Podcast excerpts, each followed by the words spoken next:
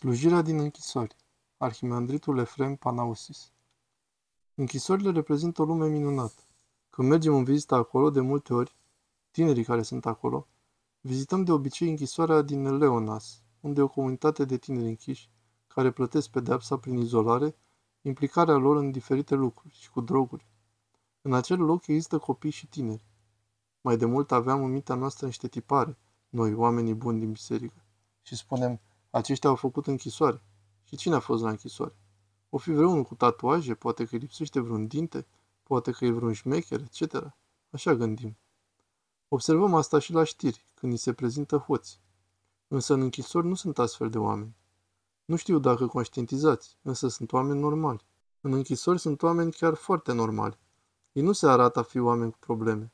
Dacă nu ai fi văzut acolo, nu ai fi priceput că își plătesc pedeapsa.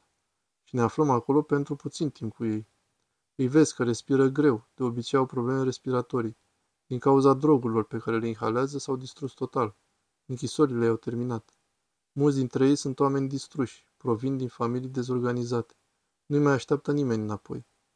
Nimeni nu-i aștepta niciodată, pentru că nu a avut pe nimeni. Mi-aduc aminte că odată întâlnisem în Avulona un țigănuș, pe Asimachi. Acolo funcționează o școală bună și el mergea în clasa întâi, însă era mare. Și l-am întrebat, Asimachi, în ce clasă ești? În clasa întâia. Și am râs. M-a întrebat, de ce râs, părinte? Mi s-a părut ciudat să mergi în clasa întâia atât de mare. Și Asimachi m-a smerit, pentru că și noi trebuie să fim puși la punct. Ia spune-mi, părinte, dacă mama ta nu te-ar fi trezit să mergi la școală, ai fi terminat-o vreodată? Și am înțeles de ce Asimachi nu terminase școala, pentru că nu avea mamă ca să trezească să meargă la școală. De fiecare dată când deschidem gura să vorbim despre ei, trebuie să știm ce am primit noi în dar. Foarte posibil că era darul lor și l-am primit noi, însă nu știm încă să ne folosim de darul primit. Sunt așadar oameni normali, cu foarte multe probleme din viața de zi cu zi. Se luptă și cum pot. Ne străduim și noi prin anumite activități. Poate că se aude ca un clișeu. Se îndemnăm să se iubească pe sine. Se aude cam ciudat, da.